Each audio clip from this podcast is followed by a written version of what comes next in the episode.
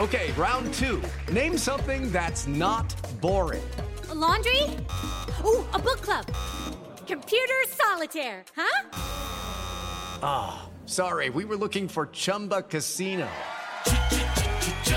That's right. ChumbaCasino.com has over 100 casino style games. Join today and play for free for your chance to redeem some serious prizes. ChumbaCasino.com. No purchase necessary. Full prohibited by law. 18 plus terms and conditions apply. See website for details. You are listening to the Next Best Picture podcast, and these are Will Mavity's interviews with the composer for the tragedy of Macbeth, Carter Burwell, and the production designer, Stefan Dechant. By the pricking of my thumbs. Something wicked this way comes.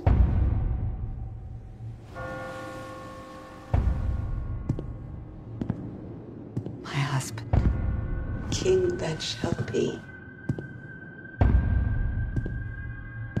If we should fail. We fail. All right, so Carter, you know, I'm always a huge fan of your Coen work. I still can't believe that uh, if you got in for this, it would be your first Coen film to be Oscar nominated for score. You were robbed for Fargo, you know, that speaks for itself.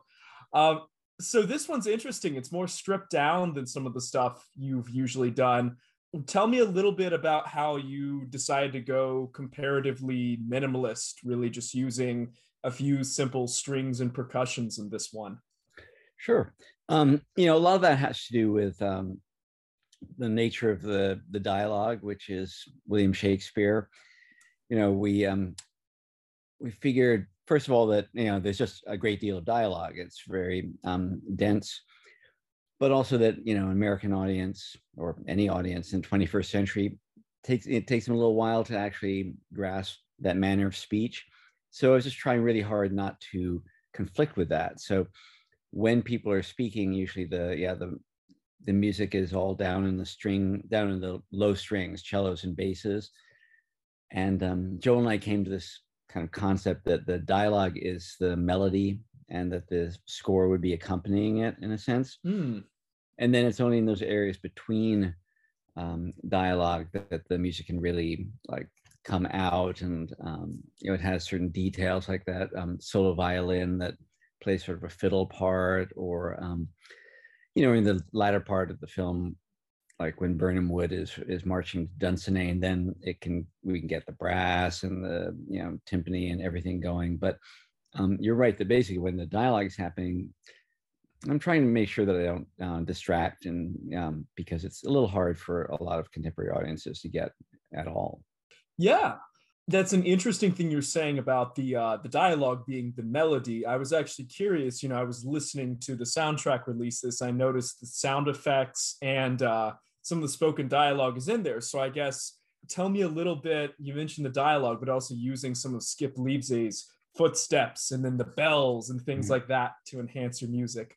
Yeah, well, that does come from that same idea. That's right. I felt like I had written the music particularly certain of these monologues like the um, Denzel's is, is this a dagger I see before me? And some of these famous monologues, the music is very much written to the dialogue, the, the rhythm of the music. For instance, in that one, the rhythm of the music is working with the rhythm of the footsteps and the rhythm of the dialogue. So that if you just pull the music out and don't hear those other things, it doesn't, to me at least, it doesn't make as much sense. And then when they're all together, you know you really understand uh, it as a single audio art form you know if, uh, and yeah. I, don't have a really good word for it but you know all of those different parts of the audio um, are designed to work with each other so just pulling out the music and listening to that didn't make a lot of sense to me i really wanted to try to have them them all present so you mentioned obviously there's some fiddle, there's some bass going on, but I liked how at various points you had some interesting percussion that use like majestic church bells. So mm-hmm. tell me about some of those kind of creative percussion devices you used.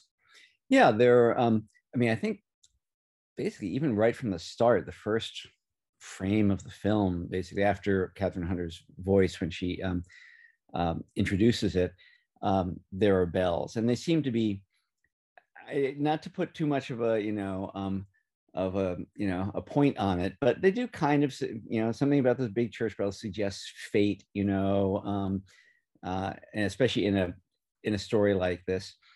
So yeah, they're right there from the beginning and um, and almost right up until the end, or certainly until Macbeth's end. And it does sort of feel like you know fate is is calling for him in one way or another. And then you know some of those bells are mine, some of them are skips. I couldn't even tell you at this point which are which, but we did make sure that we were always in, in tune with each other when we were doing these things.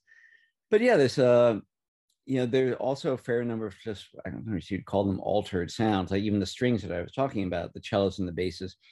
I distort them at some time, put them through distortion effects like you would do for, you know, an electric guitar. You know, it's a distorted world, Macbeth's world. And so I just didn't mm. want it to be, you know, I'm not looking for a beautiful string sound. These are great players and they, they, do sound beautiful, but it's not that kind of story, right? It's a, right. it's a dark, disturbing story. So um, a lot of the times the the sounds are um, are altered um, digitally, electronically to um, make them odder, and that happens with the percussion too. Yeah, it's um, it's one of the things that's these days it's so easy within the computer to to do that, and um, and with this story it seemed like just an appropriate time to do it. You've got two specific tracks that do feel a little more traditionally movie score. You mentioned one of them, the Birnam Wood track but then the one you close the film with, the uh, the end of Macbeth, is just a banger. Um, when you have kind of a lot of these melodies coming together. So tell me a little bit about those two tracks because I really sure. love listening to them. Well, they're you know, of course, to me uh, as the composer, they're two they're two great scenes because there's almost no dialogue. There's there's um, mm-hmm. really, yeah, I think Birnam Wood has a little bit of dialogue. So a couple of times when the English forces on horseback or you know have something to say but um, basically it's music uh, and visuals and the and the end scene has no dialogue and yeah isn't even really in the play it's a thing that joel invented uh, so that means that the music can really just come you know fully into its own and it has a lot especially in that end scene because it's there's no dialogue and it is not in the play the music has um, a lot to do too to like sort of try to make us feel like this is a conclusion, but also not a conclusion. Like what mm-hmm. what you know what does this scene have to say about the future of Scotland and but also just you know humanity. Um, and it's not a bright future. it's not. God no. Yeah, I know. I know. There's there's some you know there's nice surprises. We see Fleance is live. You know, so there's a moment of almost a major you know tonality there, but it's um but yeah mostly it's to keep us guessing like what where is this going and what do we and what does it mean this the ending that's been given to us it's not it's uh, kind of unsettling and which of course is the way it should be okay so something that's particularly unsettling uh there was a moment in the film that you and joel did something really interesting um with the text i was curious uh, there's a way you played Ross coming up the stairs towards Lady Macbeth just before her suicide. Your music suggests to me that uh, Joel was giving us a very different spin on what happened there. Uh, how did you kind of score the whole build up to the battle, and what were you trying to tell us? well, I mean, that's a good example of you know how I'm not, you know, I'm ideally not trying to tell you mm-hmm. what's exactly going on, but leave open, you know, possibilities that um, that maybe you wouldn't have thought about otherwise. And that's right. And Joel has Ross's character is probably the biggest change Joel's made in the screenplay, um, turning it from the adapting it from the play into a screenplay. He's uh, Ross is a much more important um, figure uh, now, and is present kind of all the time. He just sort of shows up, you know, in all of these places he's like the survivor, right? He's a yeah. Uh, to me, I, I think of him as the deep state. He's the one who will always be there, you know, no matter who who is king. But that's right, and the way he, it's kind of him and Lady Macbeth. Uh, even though there's crowds of people rushing around, it's um, it's shot and then also scored as though it's just the two of them. So that even though there's a battle going on and people rushing everywhere, the music comes down to just like harp and some you know and violins or we don't even you often have violins in the score but and it's yeah it's just meant to be an open-ended suggestion uh, that um, you know Yeah, see, yeah. Right. This, is- but you could see the whole movie, and at the end, still not know is Ross really responsible for these things that have happened. We know that he hid Fleance, but otherwise, all we do is we usually see him like collecting information, passing on information, concealing information. Um, we don't actually see him act until the very, you know, take action Yeah. until that very, very, very end, that last scene you were talking about. And but the one with the Lady Macbeth is another one. Yeah, we don't we see something that could be him taking action, but we don't really know. And and Joel, yeah, he's he's the adaptation is wonderful because it does present you with a lot of questions that you might have had when reading the play or seeing the play, but uh, Joel's really, you know, brought them right to the fore. I think. Yeah. So, uh, you know, obviously you've been working with Joel for years. You worked with Ethan for years too. Was this a different process, kind of just having Joel this time around? Well, it's not that different, honestly. It's a little, it's a little different. I'll tell you know, it was more different because of the pandemic than it was Mm. because of um, the absence of Ethan. Um, obviously, I love talk, talking to Ethan and and seeing him and um, working on things. I love, you know, working with them both is just the best. Um, but in this case, I couldn't even. I was never in the same room with Joel the whole. Oh, God. film. Uh, Yeah. I never saw. It wasn't until the playback of the mix that we finally were actually all. He didn't come to the recording because he was in California. I was on the East Coast. We traveling wasn't easy. You know, we're both in our 60s, so we don't really, you know, we just didn't want to get in a situation where we could get COVID when back then there weren't any treatments or anything. You know, so anyway, the pandemic frankly made more of a difference probably than than anything else. We we did made the whole film on Zoom and on the, on the phone and stuff like that. But uh, you know, I, I, mean, I miss Ethan. He's a Ethan is a musician, you know, so we we often when you get down to the nitty gritty of um, if we are talking about music and talking about instrumentation and things like this, Ethan loves those conversations because he, he just he really. I mean, they both love music, but Ethan actually does play, and um, so um, yeah, I missed him, but I don't think that it was the whole thing was just so different because of so many different reasons. Um, Shakespeare, there's a pandemic going on. Ethan's not there. In many ways, it just it's it was just a different type of project. Yeah, and uh, during the pandemic, was recording. I guess you're. I assume you are not playing a lot of these instruments yourself. You have a team. I'm. ass- Was that difficult during COVID, having to organize and get everyone together to play their parts? Uh, yes, it was. Uh, you know, I mean, every yeah, obviously COVID. Uh, you know, the worst things about COVID. It killed many, many people. But, um, but yes, it was hard.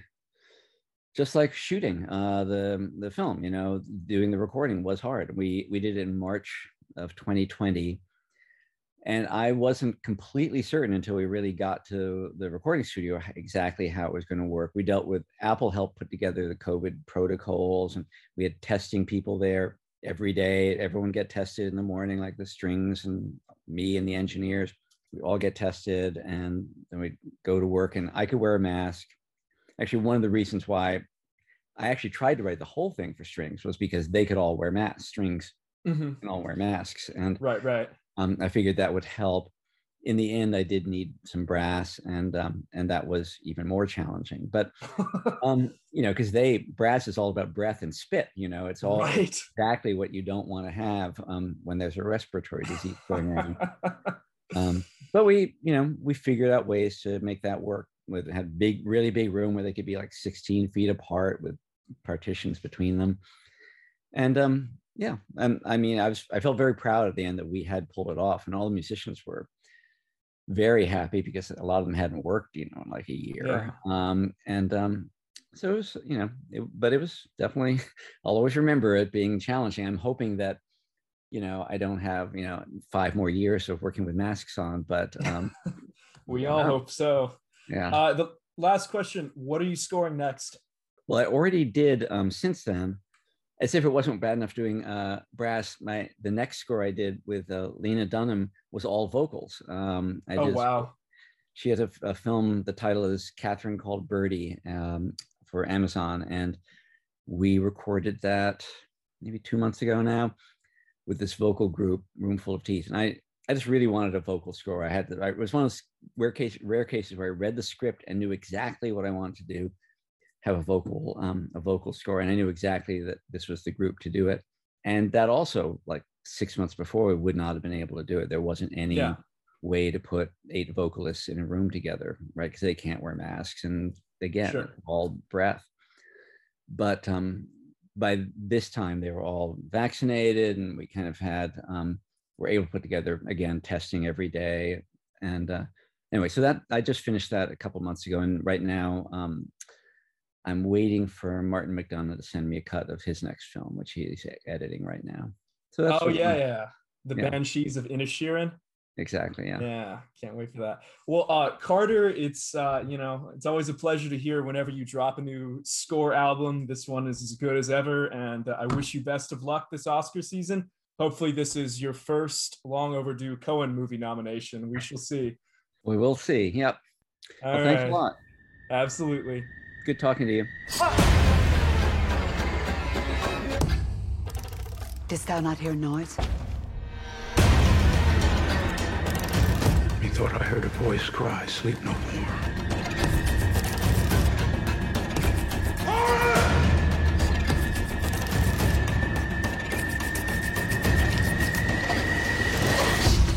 Are you a man? Aye, and a bold one that dare look upon that which might appall the devil.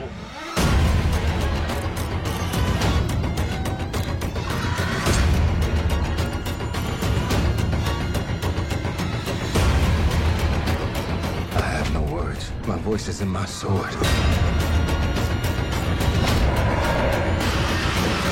Uh, Stefan, you know, I, I was looking through your credits, and obviously, you previously you have a lot of credits as the art director, but I think this is your first time with the Coens fully as the production designer. Yeah. Um, tell me a little bit about how your position with the Coens changed and what you were doing before versus what you're doing now. Yeah, I've been. Um, I'm trying to think. I've been art directing, kind of unofficially. I was an assistant art director on Lost World, so I've been art directing probably since mid 1990s, Mm-hmm. and then um, around 2010, 2011, started uh, getting into production design and getting a couple projects up and going that never went anywhere. Um, which is just kind of how it is when you're starting. I was fortunate enough, my wife and Jess Gonchor were working on uh, True Grit. Jess was the Mhm. production designer, my wife was his art director. And I had um, flown into Austin to just hang out with my wife, basically. I just wrapped um, Sucker Punch. And while I was there, uh, they needed an art director to go to uh, and handle all the New Mexico sets. So I met with Jess. He asked me if, and I think it was that was a Wednesday. If on Friday I wanted to get on a plane with the brothers and Roger Deakins and himself and start work, and I was totally into it. So I went to an REI and bought some warm weather clothes, and I bought some supplies from the from the university shop, and and I and I left, and I, and and then I I worked with Jess on the New Mexico portion, which was a lot of the outdoors and and um, some cabins and and uh, the top of the the cave where the girl falls in, and it, it was lovely. It was basically just just let me know what he wanted done, and then it was it was myself and a coordinator, and that that was it. And it was very hands on. It was a beautiful landscape, and then I loved working with Joel and Ethan. It was it was really fantastic. Um, I like being around directors. I always have. Even when Yeah. I was an illustrator, I enjoyed storyboarding a lot. I like being in there. I like the idea of creating the imagery. Uh, I liked it as an art director when I worked with Rick Carter. He has a way of working where he lets his art directors kind of own their sets. So I had a lot of time spent with Zemeckis during those years. So I really enjoyed that time with Joel and Ethan. And then um, that that was it. I, you know, I moved on to other things. There there was a time where there was a project that they were thinking of doing and Jess wasn't available, and I, I went out to New York and met met with them. And then things changed, and and they went and did Llewyn Davis, and, and Jess designed that, which was beautiful, It beautiful. looked so good. Oh my god. Yeah, and it's a it's a fantastic Criterion Blu-ray as well. um, and then so that was about it. And I've I've moved on with my career. I started with Legendary, with their MonsterVerse, and and um, and doing a couple films with them, and then I did some films with Bob. And um, at the time when Joel called, I was prepping a version of Snow White, which is being made now uh, in in London with it with, uh, a different Richard production. Uh, this was with um, this was with uh, Marc Webb, and Marc Oh, Platt okay. was producing, but Disney wasn't ready to make it at the time, and it just happened to be that when I got the call asking to meet with Joel was right when I right after I got the call that we were shutting down Snow White. Hmm. Um, so to me, it was a little bit of out of the blue and, and a happy surprise because uh, you know you just think that you don't know when your paths are going to cross again. So I, Yeah. I was I was really um, excited to get the call. So, uh, one thing I thought was interesting about a couple of the projects you've done since you've Mhm. been production designing, they're much more CGI heavy. And unless my eyes deceive me, uh, this seemed like a very just practically designed set. Yeah. Was that a different experience for you doing something that just, Not particularly because I've done so much as a as an art director and as a as a um, and as an illustrator. I mean, listen, I got in my first film that I got into was on Jurassic Park. I Mhm. got into that because they wanted to do what we call previs now. right? But as I was told at the time, they had a machine, a computer that could was capable of building 3D models. And was I interested in doing that? So I, I dropped out of school to work on Jurassic Park. oh, um, man. Yeah, and then I was going to go back to school when I got an offer to work on on uh, uh, Forrest Gump, and then I decided things were going pretty well, so let's just stay here. But but those were have those those were very those were the early days of having digital in the art department. So Mhm. I was e- either working in Photoshop or I was building 3D models. But I'd also had this experience because during that time when I was in school, I had also um, interned at, at Industrial Light and Magic and had a lot of friends at ILM. And, you know, it was, a, it was a different company than it is today. It was much smaller and it was only, you know, it was only about 18 years after uh, something like that, after the last Star Wars came out or something like that. So I, I always had that background. And then working with Rick Carter and uh, on his projects, you know, they were heavily visual effects. But you never, but you always wanted to have those visual effects incorporated in the storytelling. So Mhm. it was never, none of those films ever felt like they, they were just kind of showmanship of visual effects. Jurassic Park, even though it was groundbreaking, was all about the, you know, what makes that first film so good is Steven's direction on it, Oh, you know, and how it kind of holds everything back and then boom, lets it go in that second half. And then that had a, a, an influence on me. And I, and I used it as my calling card. It's like, I'm somebody who can work in both realms. I mm-hmm. can, I can work in visual effects and I can work in, and I understand that culture and how that culture has got to work with the culture of being in production. And so I use that as my calling card. So Kong fit very well for that, Yeah. you know, and in terms of like they wanted a different types of a King Kong movie. They wanted something with this verisimilitude and that you were in a real environment. That that felt good to me. And and the visual effects supervisor was Stephen Rosenbaum, who I had known from ILM and worked together on Contact and many films. So that felt like my world, but it was always director driven. Yeah. You know, so even you know, Pac Rim, it wasn't, you know, they were doing they wanted a Steven DeKnight and Legendary wanted a very different feel from what Del Toro was doing. And you know, that that was an avenue for me to be in there. So yeah, those films are all visual effects driven. Macbeth, I think, just plays to you know sometimes an opportunity will come your way and it opens up and it and it plays to another part of you. And in this case, I love cinema history Yeah. and I love artifice in cinema, and I've never been able to do that. You know, I like older musicals. I like you know black. I like the Universal horror films. You know, Yeah. they, they seem like they have nothing in common, but they they do have this artifice that's in there where it's a you know there's this sheen right where, where it can either be created in black and white or it can be created in in technicolor that already takes the audience out of it. And and you can play with the imagery where you're not really doing it in a naturalistic sense. So yeah the other films stand as their own thing. I am very fortunate that joel felt like in his limited time with me that i could be the person to Yeah. collaborate with him and bruno So well, it looked I have awesome. No answer to that, whether that. so yeah, he made a good call. So I was curious. Did you uh, you have a book on matte painting behind you right now? Mm-hmm. The sets that we're looking at, uh, did you guys end up incorporating all kinds of visual trickery to make them some much of them bigger than they some are? Of, uh, so- some of them are. When you say visual trickery, some of that is just done by design, Mhm. right? So that it can sit on a stage and have that.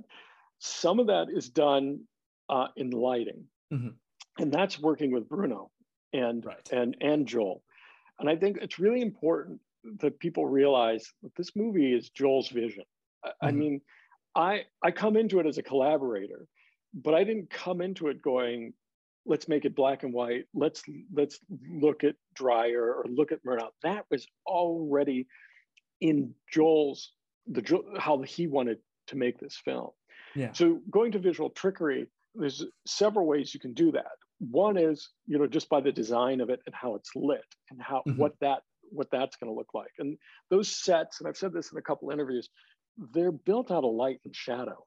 Mhm. And, and I don't mean that as a metaphor. I mean, they literally built out a light and shadow, and how they work depends on that light and shadow. So that was a real collaboration between Bruno and myself. And then there's other parts to it that, yes, do have matte paintings or set extensions, but they're, you know, the, like the Inverness courtyard has the towers in the distance, and those towers in the distance and how they're presented. We even wanted to make them feel like they were flats you Mm. know and if they didn't feel like flats we wanted them to feel like matte paintings Yeah. and so i did look at uh, albert whitlock and look at his style i i also looked there's a great archive online where you can look at old matte paintings and pull that Oh, off that's cool. I went to, uh, I also went through, there's a, a place called JC Backings that has Mhm. all, they're, they're like the only guys in town now that, that have painted backing archives and looked at their archives to see how uh, stylistically those backings would be created. And so whenever we did a matte painting, we always wanted, even though it was digital, you know, it wasn't like we were going to hire somebody to paint on glass. Physically But- paint but- it, yeah. yeah, but we wanted it to feel like it was painted on glass. Yeah. We wanted it to feel like you had the hand of the artist in there. So some of that helps extend it, but I can't think too much. I think you know you can see there's a glen that the the crossroads are in, and that has matte paintings that kind of help extend out beyond the Yeah. fog. You know, but um, most of it was all built in in camera. That's very cool. Okay, round two. Name something that's not boring. A laundry? Ooh, a book club. Computer solitaire, huh? Ah, sorry, we were looking for Chumba Casino. That's right. ChumbaCasino.com has over 100 casino style games. Join today and play for free for your chance to redeem some serious prizes.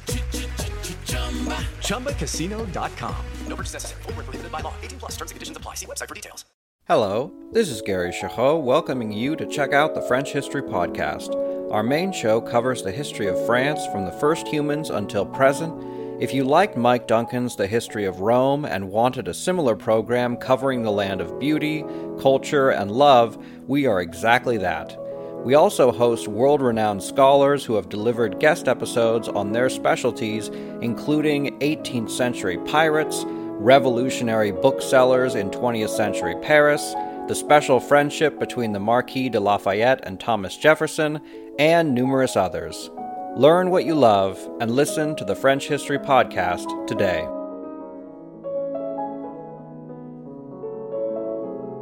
Okay, so one thing I was curious about is I think I read somewhere that Joel didn't want any furniture in the interiors. Is that is that accurate? Well, I think it. So that comes down to set decorating, and my set decorator is phenomenal. She, Nancy Haigh, who Mhm. has seven nominations and she won twice. She won while we were on. Um, Alice in Wonderland, right? no, no, she she won for uh, Bugsy, and then she won while we were working on Macbeth for uh, Once Upon a Time in Hollywood. Oh, and okay. so yeah so so i bring this power and she's also known joel and ethan for ages right so we came onto this project and joel said listen it it might be that we dress a set and we pull it back and i'm just going to play with what I want, or we just have the elements standing on the side. And if I feel like I need it, I need it. But part of the, the idea was to kind of create this geometry, right? So, so that there's a, um, an abstraction to the whole space. Mm-hmm. And then there's an emptiness that's being carried onto the film that you want to have symbolically, even within Inverness. You know, they, they don't have children. Th- that time is past. Mm-hmm. As Joel says, they're postmenopausal. She's postmenopausal. So this is their last stab at, at, at glory. Right. And, um, and so that emptiness kind of encapsulates that. Then there's the abstraction and the expressionism of that, where it's not literally German expressionism where you're painting on the floor like Dr. Caligari. That has kind of an artifice that, that we didn't want. Mm-hmm. But there's an expressionism that's carrying what's happening in the scenes. And therefore, you don't need the dressing or the set, the, the, the furniture or the, the, the, other elements in there distracting from it. You know, one thing that uh, Bruno said, it's like a haiku. So we wanted to see what are the least amount of notes that we could put in there to kind mm. of say a scene. So if you look where the second apparition appears, the only objects in that room are the water, the glass, and the potion. That's it, because they're the only objects that need to move the scene forward. You yeah. don't even need a table in there. So we never wanted that. So there's a small little altar that kind of sits with these objects on that just propel the scene forward. So again, part of that was just letting the text and the actors and that be in the forefront and then to encapsulate this emptiness of this of this dread of and, and coldness of this space psychological space around them uh, okay so i was curious you always joel and bruno always knew it was going to be black and white. What did you do in terms of colors to make this work knowing it was going to be shot in- i didn't do anything because there was no need to because it wasn't it wasn't like we were doing a version we weren't doing a film like um, the man who wasn't there. Mm-hmm. you know if i were doing something like that and it was a period film where the, let's call it a more naturalistic period film right? I'd want a space that the actors and the director could feel was right we were already abstracted plus we were 10 weeks out when i started this film so we we needed to move quickly so there wasn't any need to you built um, this all in 10 weeks we designed and built we it? designed and built it in 10 weeks. Wow. So I didn't need to be distracted by color.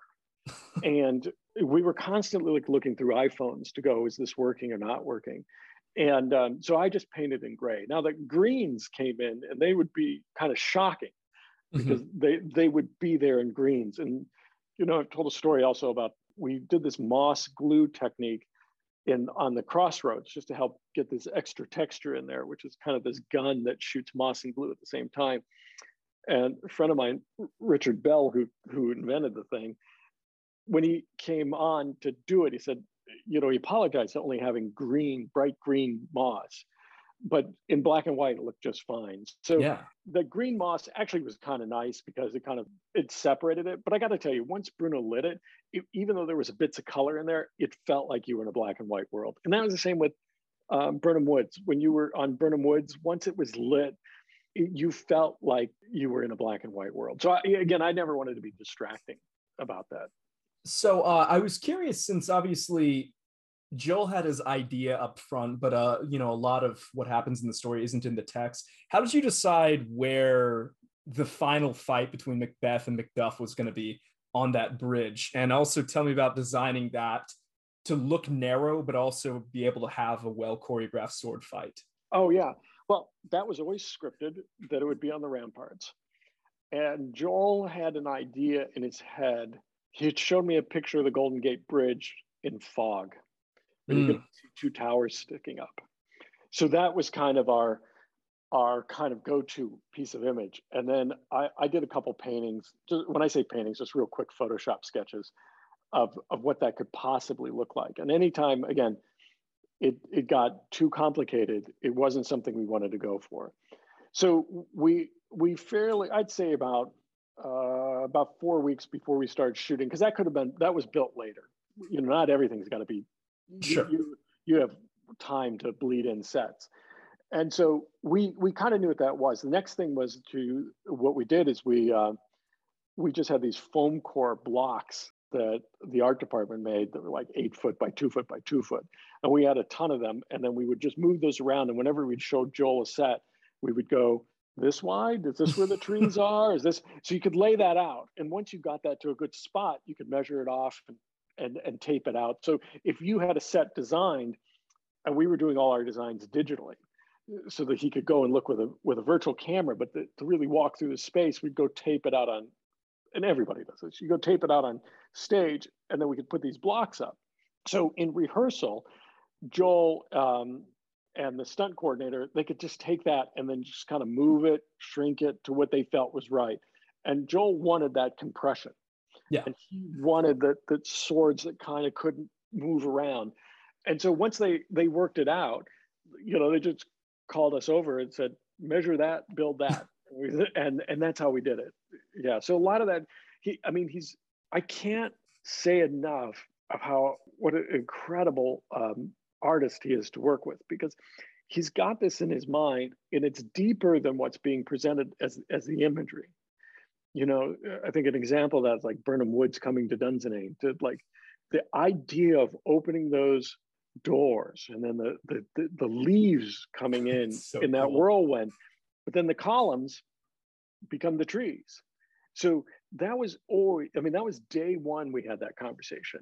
So again, because sometimes I'll see myself getting recognition, but it's just like the director, the director brings that vision to it. And I just want to reiterate that over and over. And, he, and um, yeah, so, you know, playing out how that choreography works is, is all within his purview and, and in the creative process of making those sets.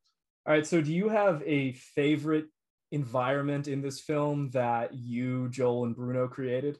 Yeah, I love the. I mean, I don't know if it's the favorite, but I I love. um We always called it the apparition chamber, and it. Yeah. so so where Macbeth, he's seen Banquo, the ghost of Banquo, walk mm-hmm. past the the um, the banquet, and then he goes into that hallway that's all askew because of his madness. So he moves into there, and then he moves into that that little room I love that little room. First of all, I just there was something that was really nice about the proportions of it, and in the post-COVID world, I could go sit in there, and and uh, and it felt okay. I like being in that spot, but I, I, also think it's just a beautiful.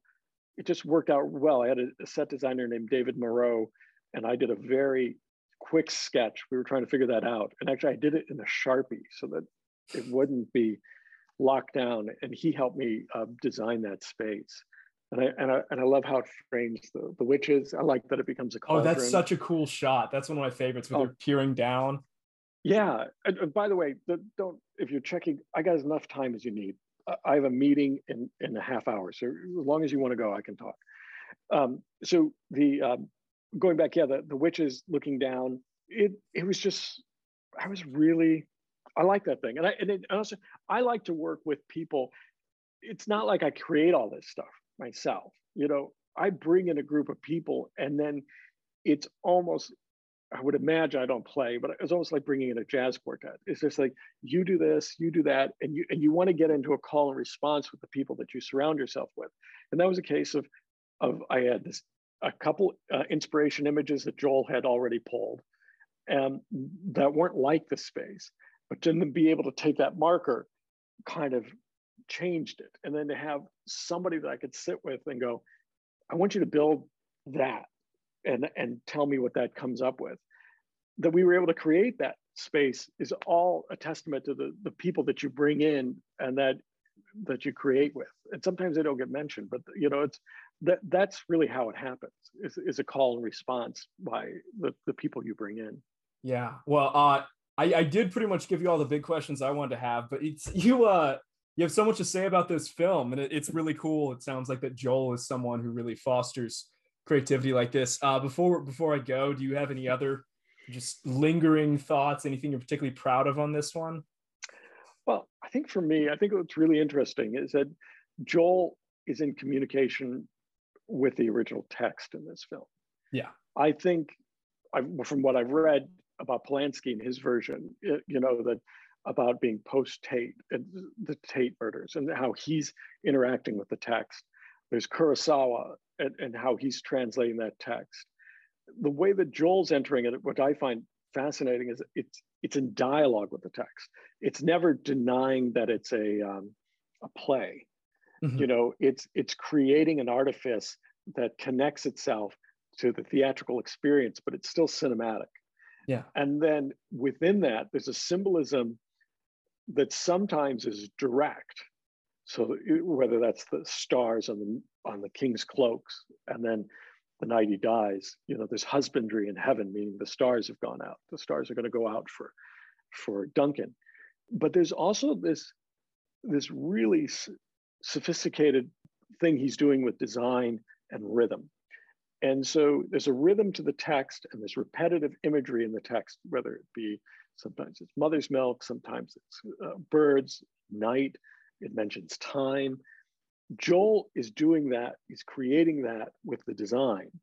And so you, you whether it's series of colonnades running off or it's just even the floor patterns that are out in the courtyard, or it's a shape that's repeating itself uh, on the doorways that then is picked up in Mary's costume design.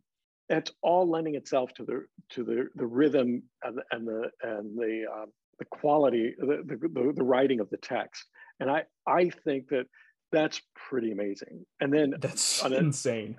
yeah, and I, and I think that it's it's it's really beautiful and it and I think that's why he is who he is. I mean, a, a, director of that caliber and an artist of that caliber. And so when you bring in Fran as a producing partner and you bring in Bruno, this incredible DP who not only can photograph, but he can draw and he can Photoshop. And so he, you can be in dialogue with him.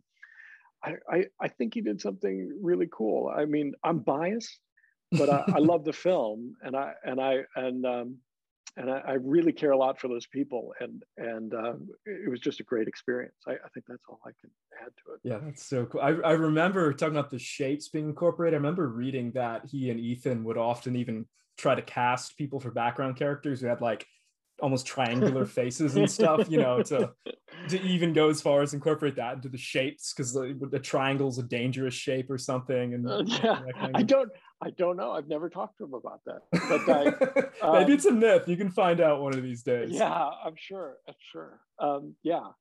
Um, well, look, it's uh, it's been fantastic talking to you. You uh, you sound like quite the student of cinema, and uh, I oh, love no, looking at all not. the books back here. Yeah. So.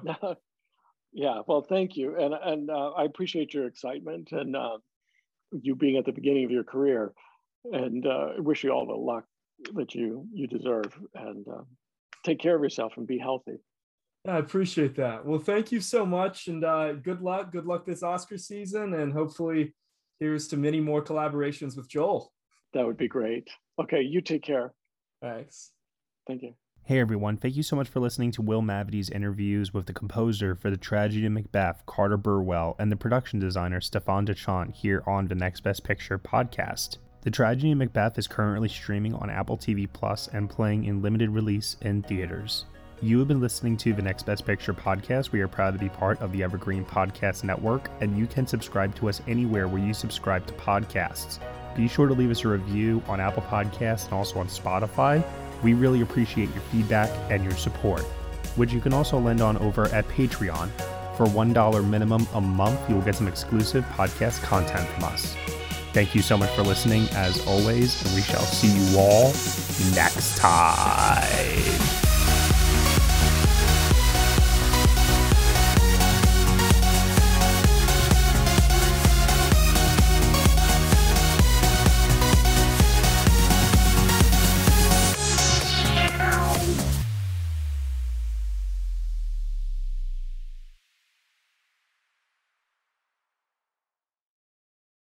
Guys, it is Ryan. I'm not sure if you know this about me, but I'm a bit of a fun fanatic when I can. I like to work, but I like fun too. It's a thing. And now the truth is out there. I can tell you about my favorite place to have fun Chumba Casino. They have hundreds of social casino style games to choose from, with new games released each week. You can play for free anytime, anywhere and each day brings a new chance to collect daily bonuses. So join me in the fun. Sign up now at ChumbaCasino.com. No purchase necessary. VGW. Void were prohibited by law. See terms and conditions. 18 plus.